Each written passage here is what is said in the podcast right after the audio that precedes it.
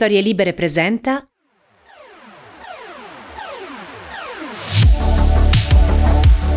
Ho speso gran parte dei miei soldi in street food e in piatti assurdi per il mondo. Il resto invece li ho messi nei ristoranti. Battuta forse già sentita, qualcosa di simile l'aveva già detto il calciatore inglese George Best, che a ingurgitare alcol però non era forse secondo a nessuno.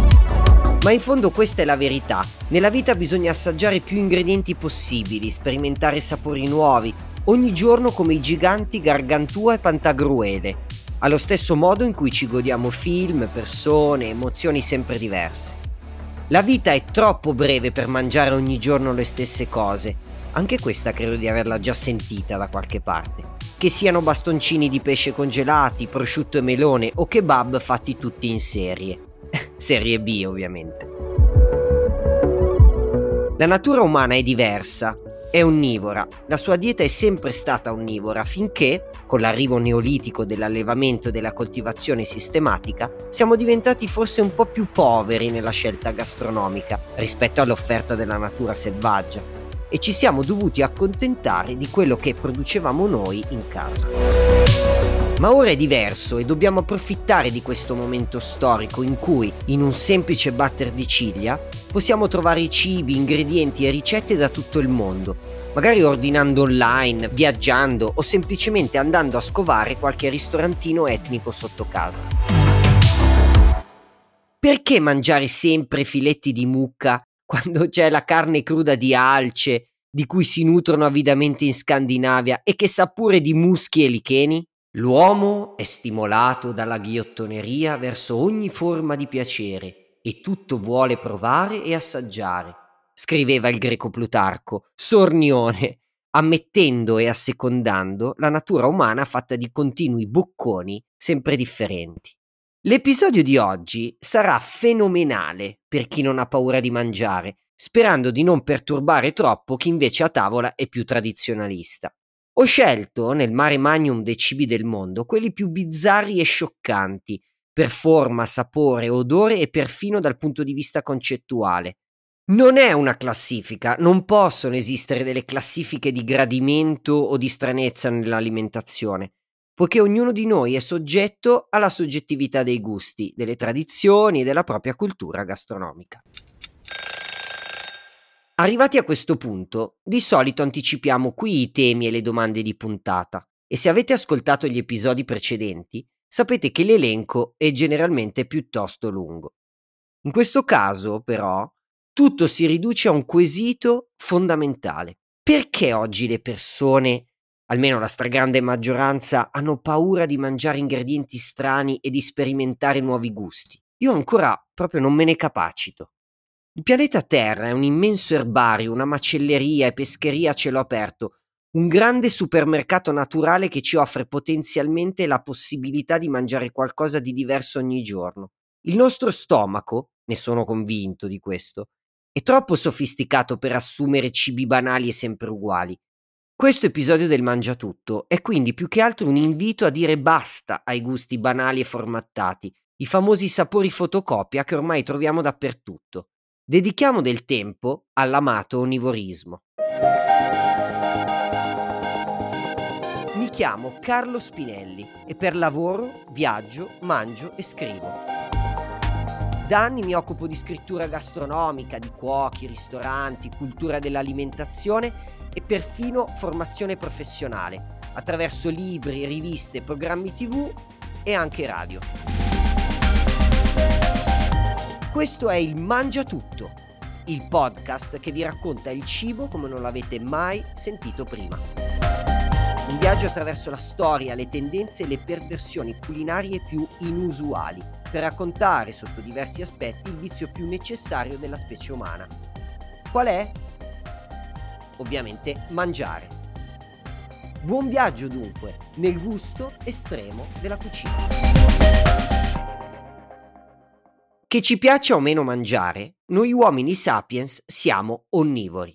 Nonostante sia sempre più in declino, per diversi fattori che andremo ad analizzare più avanti, l'onnivorismo, dal latino appunto mangiare tutto, sembra decisamente la miglior forma di alimentazione umana per il mantenimento di un buon stato di salute. Nutrirsi di tanti e differenti alimenti può aiutare assai il nostro sistema immunitario, è una sorta di palestra per la nostra flora intestinale.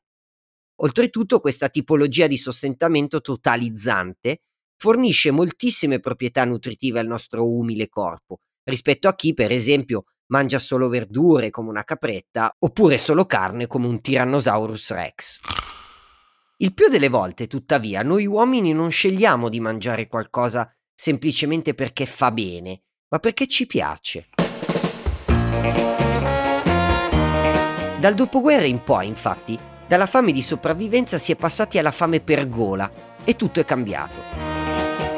Anzi, il pensiero successivo è ancora più profondo. Non solo oggi si mangia qualcosa perché ci piace o perché fa bene, ma anche perché è di moda, oppure perché la nostra cultura ce lo impone.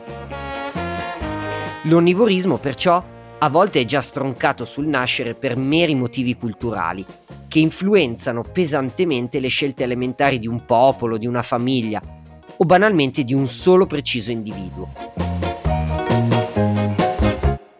Gli emiliani, per esempio, mangiano il culatello e tutte le altre parti del maiale, al contrario degli islamici o della comunità ebraica, per cui è religiosamente vietato. Molti asiatici vanno pazzi per gli insetti, scandalizzando gli europei che in compenso mangiano i formaggi con le muffe. Alcune culture non si fanno problemi a mangiare cani, provocando ribrezzo nel resto del mondo, ma poi ad esempio i siciliani, e non solo loro, mangiano da sempre la carne equina, mentre gli anglosassoni potrebbero morire vedendo anche solo un pezzettino di carne di cavallo sul piatto. E così via, credo all'infinito su questo pianeta. Dunque, paese che vai, usanze e divieti alimentari che trovi, tutto a spese di un sano e vorace onnivorismo. Diamo un po' di numeri, giusto per far capire cosa e quanto ci perdiamo a tavola. Sul pianeta Terra ci sono ad esempio 1700 varietà di insetti commestibili, e questo mi sembra di averlo già detto nell'episodio sull'entomofagia. Ma esistono anche circa 30.000 specie commestibili di piante terrestri di cui soltanto 200 sono coltivati su scala significativa. 7.000 specie di animali sono a rischio estinzione ogni giorno e noi distruggiamo i loro habitat per allevare soltanto 4 specie, che poi sono le mucche, i polli, i maiali e le capre.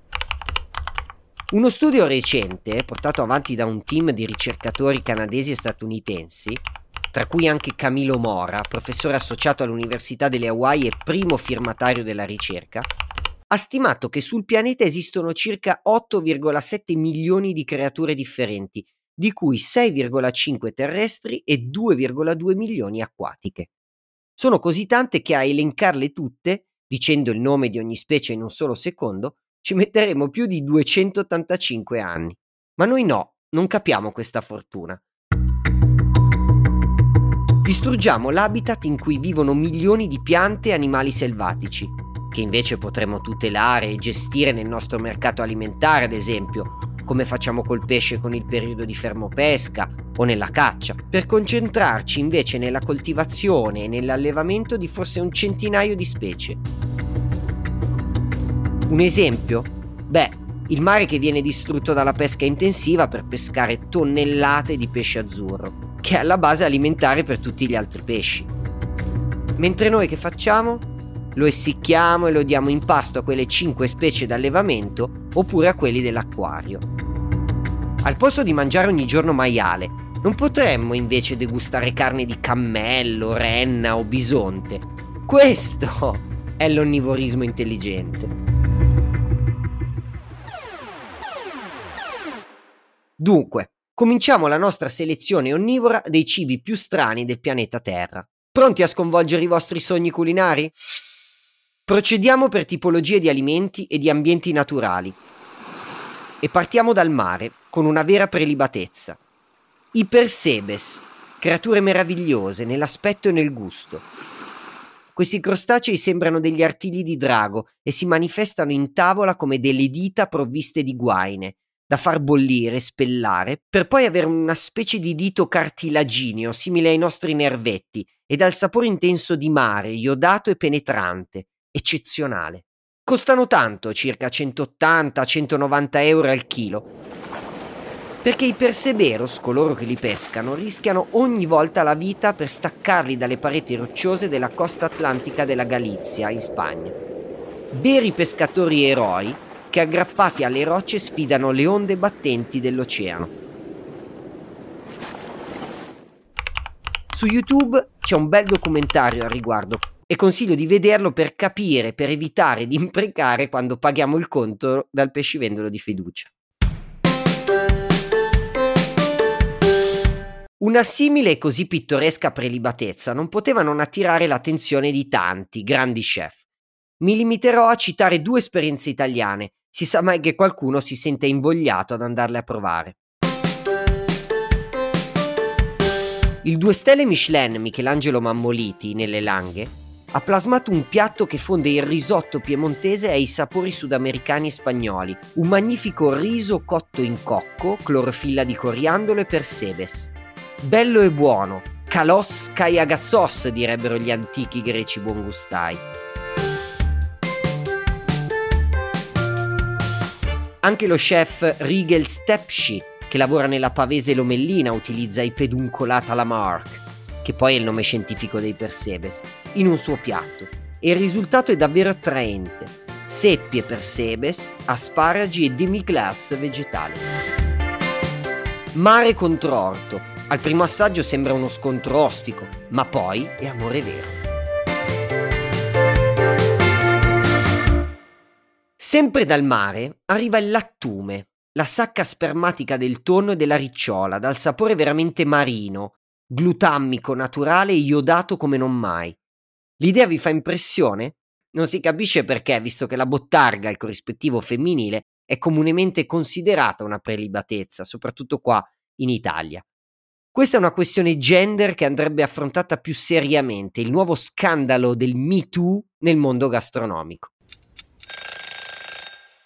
Come sempre, il pregiudizio e il ribrezzo sono questioni prettamente culturali.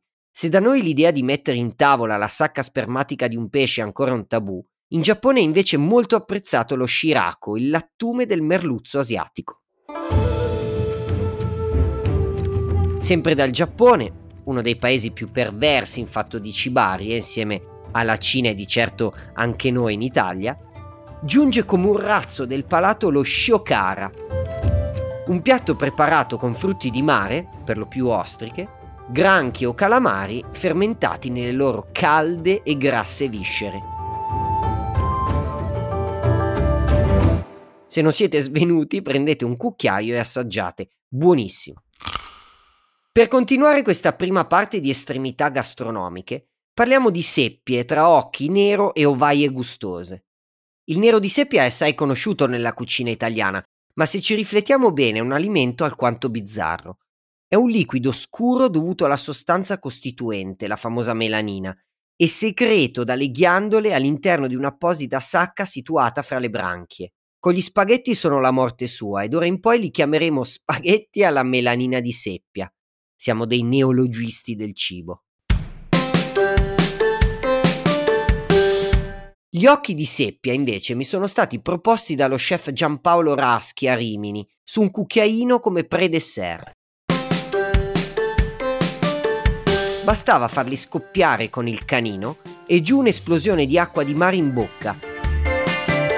Un perfetto bidet palatale tra salato e dolce del menù. Infine le gonadi di seppia, ovaie morbide e delicate, bollite, raffreddate e ingurgitate come caramelle.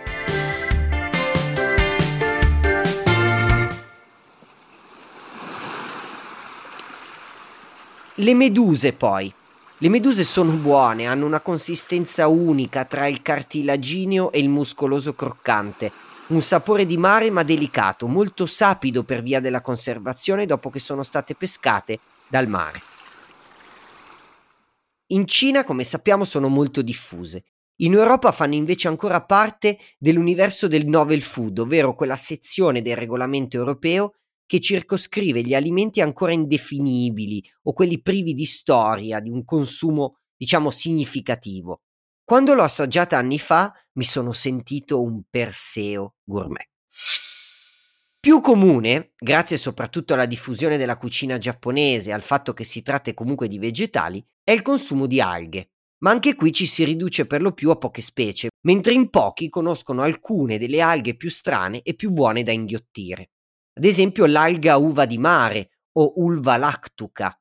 È un'alga commestibile con piccoli acini sul gambo che ricordano un grappolo d'uva, appunto, o verdi uova di pesce. Anche qua croccantezza, sexy, dal gusto avvolgente di mare. La palmaria palmata invece è un'alga rossa che sa di pancetta quando viene cotta, perfetta per una carbonara di mare alternativa. Sempre nel mare viene estratto il plankton ed è un missile di proteine, vitamine e omega 3. Polvere verde smeraldo, profumo inebriante di alga, sapore intenso di mare in tempesta. È stato lanciato dal grande chef andaluso Angel Leon e da lì ha sedotto centinaia di grandi cuochi in tutto il mondo. Le balene come food influencer. Il limone di mare è invece un mollusco giallo-arancione che si trova in tutto il Mediterraneo. Il suo sapore è stranissimo, puro acido fenico che penetra forte nel cervello ed è difficile da dimenticare. Un sapore tra il metallico e il limonato, appunto, che può dare delle grandi soddisfazioni ai feticisti dei gusti inusuali. Il sannachi coreano non è semplice per chi ama i polpi.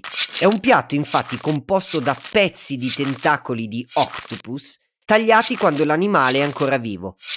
I tentacoli si muovono mentre si mangia, come un film dell'orrore ben riuscito. Lo so, è una crudeltà gratuita, ma l'onnivorismo non guarda in faccia veramente a nessuno.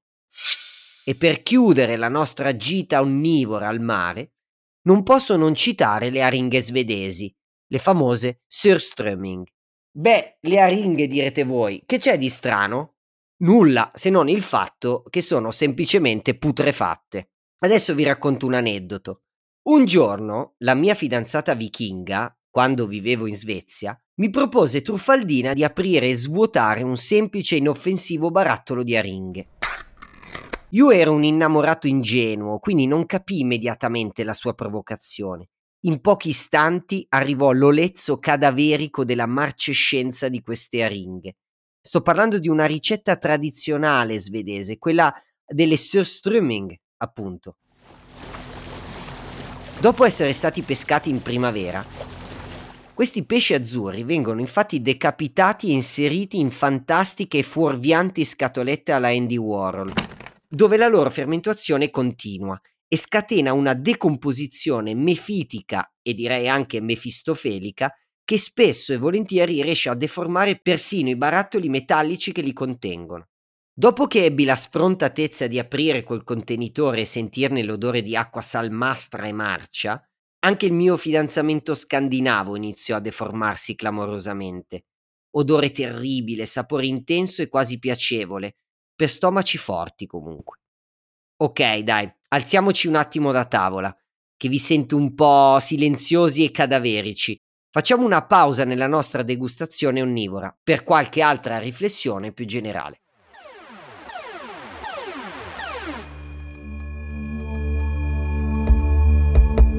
Si è già parlato delle differenze culturali che hanno portato le civiltà, i paesi, i popoli a seguire diete diverse e prediligere gusti molto dissimili tra loro. Per esempio i cibi zuccherati in Nord America o quelli tendenzialmente più umami in Asia. Ma questo non è soltanto l'unico motivo per cui l'onnivorismo sapiens è così sfaccettato e segmentato tra le nazioni.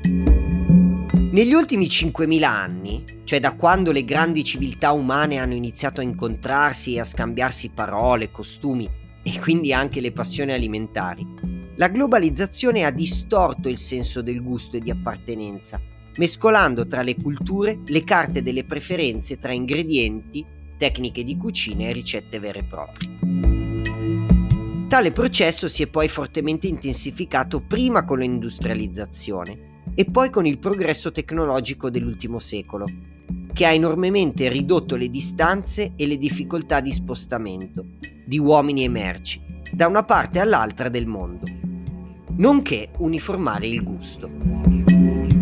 Alimenti nuovi e vecchi che vanno e vengono nelle mode culturali, attuando una sorta di distorsione percettiva di cosa sia buono o cattivo, gustoso o disgustoso.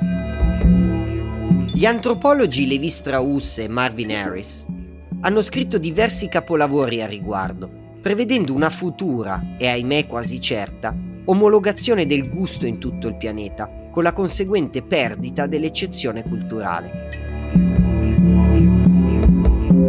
Basti pensare alla pizza, nata a Napoli, perfezionata negli USA e ora fenomeno globale, anche in quelle culture che non hanno mai visto o sentito prima la mozzarella, per esempio. Oppure la quinoa, il pseudo cereale andino che ora imperversa nella dieta occidentale e che è scomparso da quella dei nativi sudamericani, che ora preferiscono coltivarla per venderla al ricco occidente e magari mangiare junk food statunitense al posto dell'atavico pasto a base appunto di quinoa.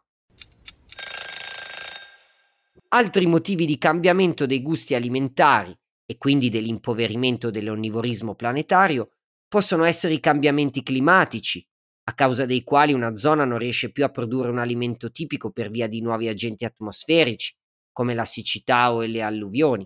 Le trasformazioni culturali di un popolo, o anche etiche o religiose, quindi le influenze da altri paesi confinanti o egemoni in materia di trend alimentari, come il sushi giapponese o i tacos messicani, che ora si mangiano ovunque nel mondo. L'inquinamento atmosferico, che non consente più coltivazioni o allevamenti di specifici animali o cereali, e infine il pericolo d'estinzione di tante specie terrestri, che per precauzione vengono fortunatamente tutelate e così escluse da menù e ricette della tradizione. E poi c'è ovviamente l'innegabile aspetto del gusto individuale, personale. Quello che piace al mangiatutto, ossia tutto, magari non piace a un'altra persona e quello che piace a un altro magari non soddisfa le esigenze organolettiche e concettuali di un altro ancora. Il problema però è che sempre più persone scelgono volutamente di mangiare quello che mangia la maggior parte del pianeta e questo non fa bene non solo al nostro corpo, ma neanche alla nostra stessa sopravvivenza culturale. Assaggiamo tutto. La Terra è un intero ristorante a forma di ellissi, non una piccola tavola calda con pochi e banali piatti. E ora riprendiamo posto a tavola e ripartiamo con la degustazione.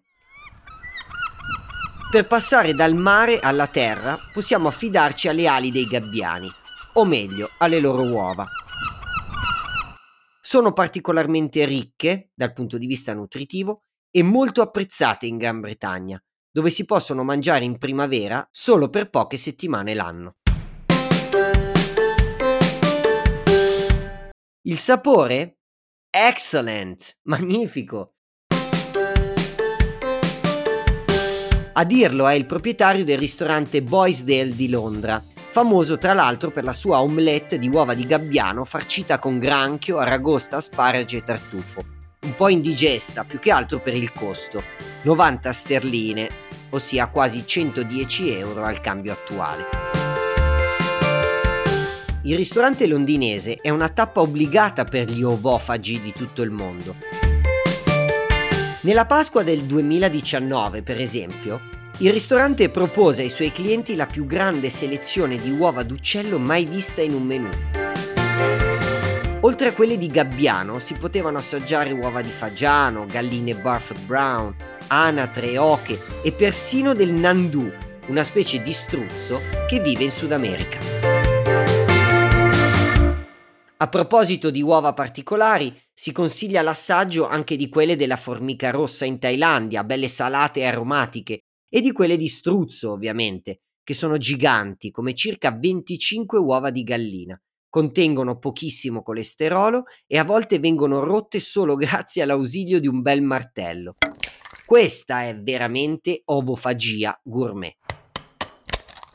Ora restate seduti e tenetevi forte che sta per arrivare qualcosa di davvero estremo. Si chiama balut e non è altro che un uovo fecondato di anatra o anche di gallina, come dimostrano alcuni pusher di Balut vicino alla stazione centrale di Milano, che viene preso 7-10 giorni dopo la fecondazione, quindi con il piccolissimo anatroccolo all'interno, fatto bollire, quindi pelato e condito con aceto, sale e peperoncino. Il sapore è particolare, un uovo che sa di pollo, croccante per via delle ossa, del becco e delle cartilagini e a volte un poco fastidioso quando le piccole piume rimangono fra i denti. Questo alimento, al limite dell'onnivorismo, viene mangiato quasi quotidianamente da milioni di persone tra Laos, Filippine e Vietnam.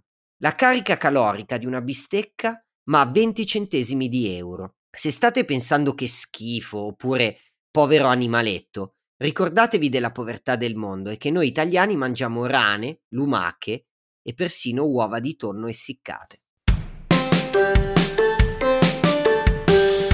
Per quanto riguarda la banale e generica carne, ho due aneddoti da raccontare.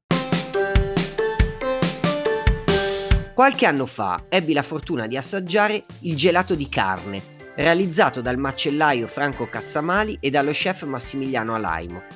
Ferro, proteine ed emoglobine ghiacciate in ambito Michelin.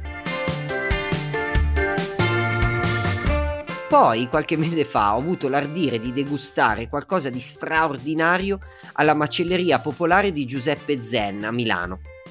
Una fettina cruda di una vacca sarda modicana che pascolava in Sardegna, 8 anni di età, frollata per ben due, due, ripeto, anni a secco in una camera di maturazione. 1470 euro al chilo. Carne non da cuocere, la già cotta e predigerita il tempo, come dicono gli esperti carnivori, ma dal sapore molto intenso, tra il formaggio erborinato, la putrefazione e ricordi di fungo potente. Esperienza vera onnivorismo pazzoide.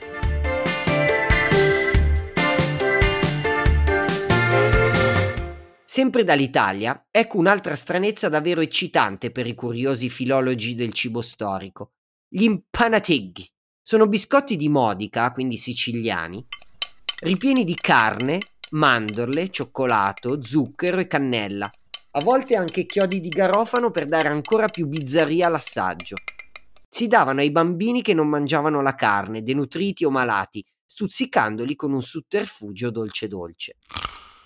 A proposito di denutrizione, mancanza di ferro e proteine, come non infilare nella nostra degustazione anche il sangue? Repellente o meno, è da millenni uno degli alimenti più consumati al mondo. Salsicce, pudding, zuppe, di tutto di più, assaggi d'emoglobina tutto spiano. La più estrema è forse la cernina, zuppa polacca fatta con sangue d'anatre e brodo di pollo con zucchero e aceto come ulteriori ingredienti. Storicamente deriva dalla zuppa nera dell'antica Sparta, ovvero uno spezzatino di maiale reso scuro dall'aggiunta di sanguinaccio e vino. Buon sangue, non mentine. Siete in cerca di qualcosa di più esotico di anatre pollo? Potreste provare il pipistrello della frutta, ad esempio, l'unico della sua specie che l'uomo può degustare in santa pace senza scatenare future pandemie. Si trova nelle Filippine e ha un sapore simile al pollo, ma ahimè è in via d'estinzione. Oppure potreste fare un salto in Nord America. Già, se negli Stati Uniti la cucina è dettata generalmente da un vocabolario poco esplorativo e molto carnivoro, in Texas le sperimentazioni e le influenze con le cucine dei nativi indiani d'America sono sempre dietro l'angolo del barbecue. Il serpente a sonagli, infatti, tipico animale che frequenta il caratteristico habitat cinematografico di quello stato, viene catturato e cotto sulla griglia ormai da generazioni, apparendo agli occhi degli studiosi di cucina contemporanea come un chiaro esempio di cultura gastronomica fusion. Carne duretta ma delicata, sapore di pollo ma più aromatico. Il serpente ha anche velleità afrodisiache quando incontra la digestione del corpo umano, ma questo è un argomento che affronteremo in un altro episodio, quello appunto dedicato al cibo eros e sessualità. Uno dei cibi più assurdi e disprezzabili, persino per me, è invece la rana cruda in Giappone. Un atto culinario da perversi, si potrebbe affermare, più che altro nelle modalità di preparazione. La rana viene uccisa dal vivo, quindi è viscerata, sezionata e sporzionata davanti al diabolico cliente ghiottone. e poi giù a mangiare cubetti di rana freschissima con limone e salsa di soia, mentre gli occhietti e i muscoli ancora tremanti per i riflessi della bestiolina guardano stupefatti il commensale. Il sapore è tra il pollo, anche qua, e il pesce di lago, ma al sol pensarci mi viene da censurare. Se si vede il video su YouTube si diventa immediatamente vegani, nonostante si capisca fin da subito che la morte dell'animale sopraggiunge quasi immediatamente, con miserrima sofferenza.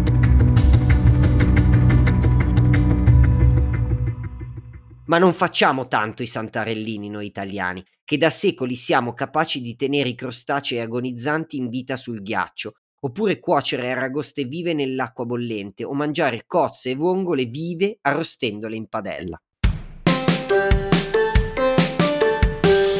Tornando per un attimo a cavallo tra mare e terra, un altro piccolo aneddoto personale. Per il mio ventisettesimo compleanno, la mia gentile consorte martire Ivana mi portò a mangiare da Cracco, che allora, in via Ugo, a Milano, sfoggiava una delle cucine più d'avanguardia del mondo. Ebbene, da lui provai un piatto che ancora mi fa sognare per l'emozione, una crudité di rognone e ostrica. Mi svegliò dal sogno la mia gentil donzella. Ma lo chef ci sta prendendo per il culo? A volte, ammetto, sono troppo estremo. E chiudiamo la parte zoofila della nostra degustazione con la portata forse meno attesa di tutte, quella che alle nostre latitudini provoca ribrezzo e raccapriccio al solo pensarla. Figuriamoci se dovesse mai capitare di vedercela servita in tavola, come il povero Fantozzi al ristorante cinese con la signorina Silvani. Certo, Sto parlando della carne di cane.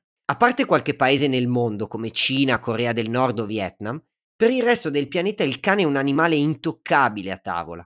Gli uomini preferiscono che stia sotto il tavolo che sopra, e guai a contraddirli. Credo sia anche illegale uccidere un cane per motivi alimentari, e con tutta la varietà di altri animali commestibili e il valore affettivo che rappresenta per noi, mi sembra più che giusto. Per i curiosi bisogna dire che la carne canina è buona ma pesante. Di solito è l'ingrediente principale di zuppe invernali, molto caloriche e grasse. Ma cambiamo argomento, dai, altrimenti nessuno vorrà più venire nel ristorante del Mangiatutto. Facciamo un'altra pausa allora e spostiamoci un attimo in biblioteca, tra letteratura e libri di storia.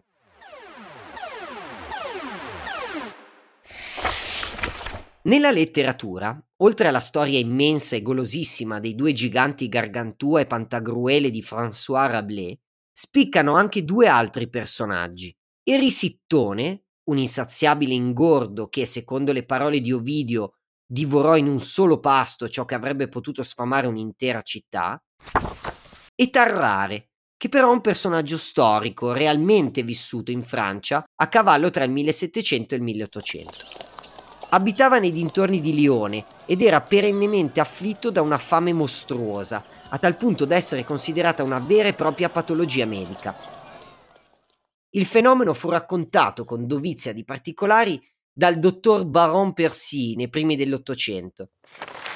La sua relazione medica, comparsa nel Journal de Médecins Chirurgie Pharmacie del 1804, è una preziosa fonte storica per quanto riguarda la vita di Tarrare, che oggi è diventata anche una graphic novel. L'insaziabile del bravo disegnatore Michele Petrucci di Coconino Press. Qualche aneddoto? Si racconta che all'età di 17 anni Tarrare potesse già consumare un ammontare di manzo pari al suo stesso peso. Il suo aspetto, a quanto pare, era relativamente normale ma aveva una bocca estremamente larga e flessibile che gli permetteva di inghiottire oggetti enormi tutti interi. Cacciato di casa perché consumava troppo cibo, andò in giro per le province francesi in compagnia di rapinatori, prostitute e vagabondi, mettendosi in mostra ovunque perché ingoiava pietre e addirittura animali vivi. Quando scoppiò la rivoluzione, s'arruolò nell'esercito francese ma le razioni di cibo offerte dall'esercito non erano sufficienti per il suo appetito e presto venne portato all'ospedale di Suds perché lamentava un'estrema fiacchezza. Mangiò diversi animali vivi, tra cui serpenti, che a quanto pare erano i suoi preferiti. I dottori che lo presero in cura, tra cui appunto Pierre-François Percy, uno dei maggiori chirurghi militari dell'epoca, si dichiararono esterrefatti per quello che vedevano. Per curare il suo strano e malato onnivorismo, provarono a curarlo con la tintura di oppio, con vino inacidito, con pillole di tabacco e con grandi quantità di uova bollite, ma fu tutto inutile. Nel 1798 morì di tubercolosi in un ospedale di Versailles.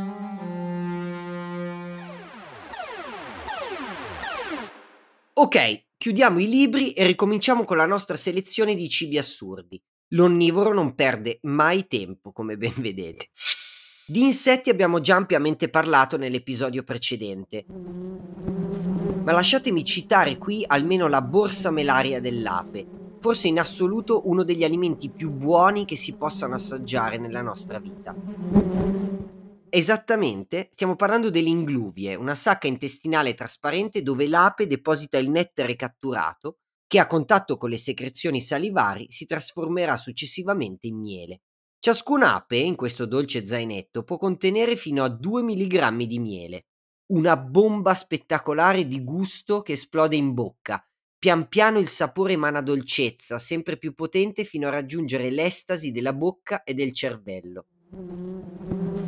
Ricordatevi però che uccidere le api è reato, per cui si può assaggiare la borsa melaria solo dopo essere stati punti, provocando la perdita del suo pungiglione con un pezzo vitale dell'intestino e conducendola così in modo meno traumatico alla morte.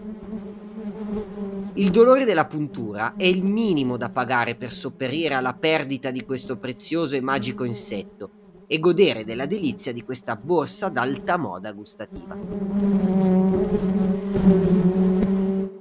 Passando al regno delle piante, ci spostiamo in Messico per un grande alimento vegetale, i nopales, ossia le foglie dell'opuntia. Detto in parole povere si parla di cactus, banalmente. Una bella insalata di cactus, ovviamente pulita dalle spine e davvero gustosa. Morbida, fresca, anche qua croccante, mucillaginosa al punto giusto, disponibile fresca, essiccata, sotto sale o messa in aceto. Cibo davvero fin western. Piccolo trasferimento e ci spostiamo sulle Ande per incontrare il ciugno, la patata immortale, il risultato della disidratazione estrema e liofilizzazione del tubero per eccellenza. La patata viene essiccata al sole, poi congelata, poi disidratata ancora, poi messa al buio, poi avvolta nell'aiuta, poi congelata ancora e così via, in un processo che permetterà al nostro tubero preferito di durare per mesi, anni, secoli, millenni. Per mangiarla basta reidratarla in acqua calda o latte, oppure grattugiarla come un antico gourmand in tillimano.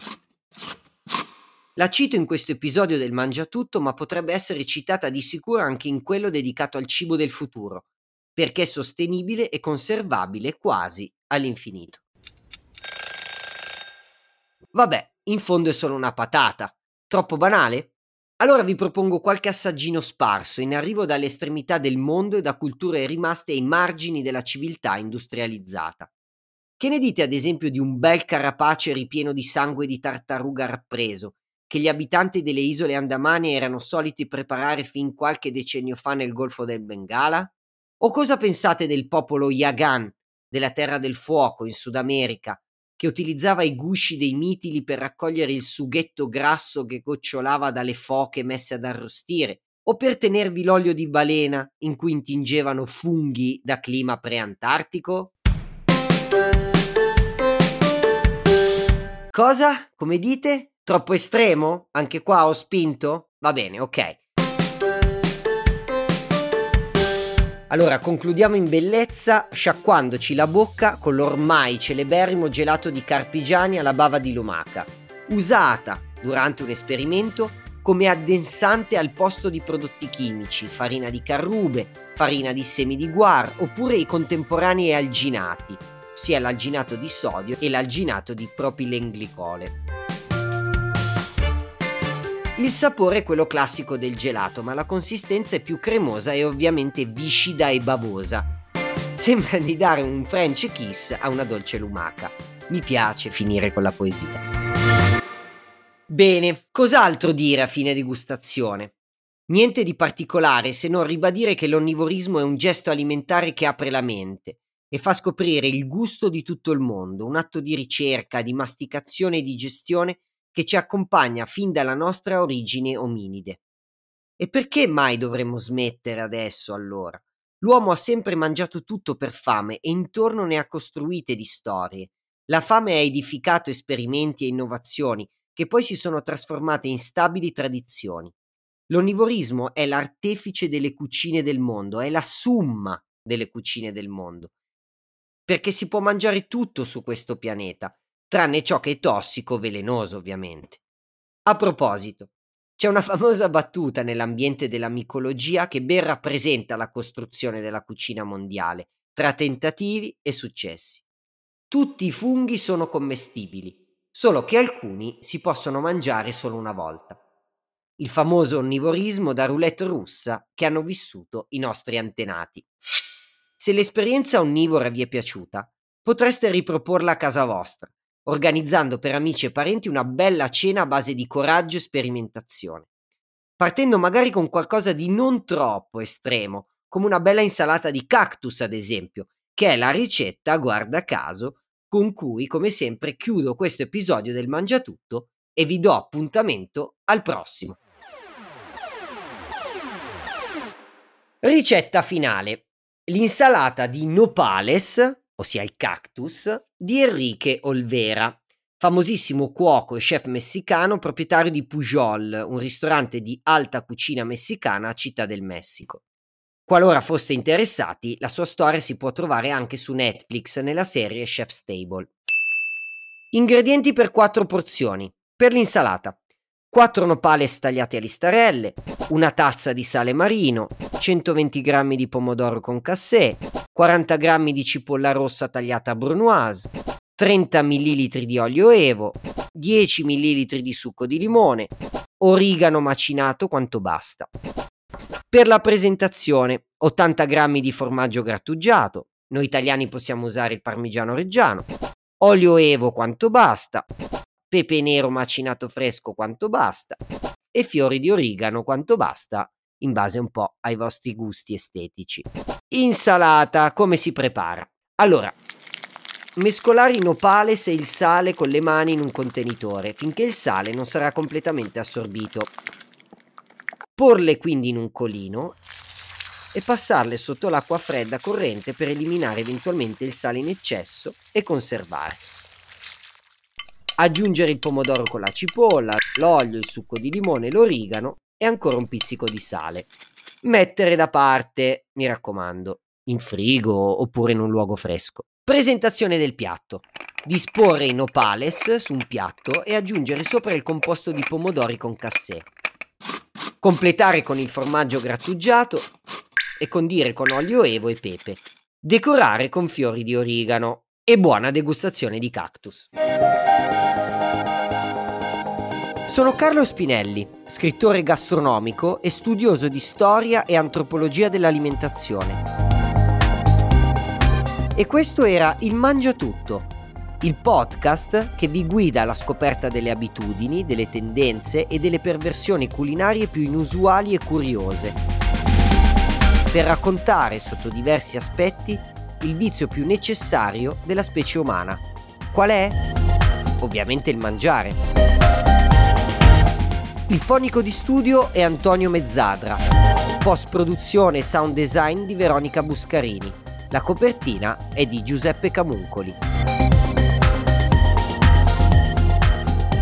In questo episodio abbiamo parlato di onnivorismo alla terza. Nel prossimo parleremo della mitica cucina anni 80. Una produzione storielibere.fm di Gianandrea Cerone e Rossana De Michele. Coordinamento editoriale Guido Guenci.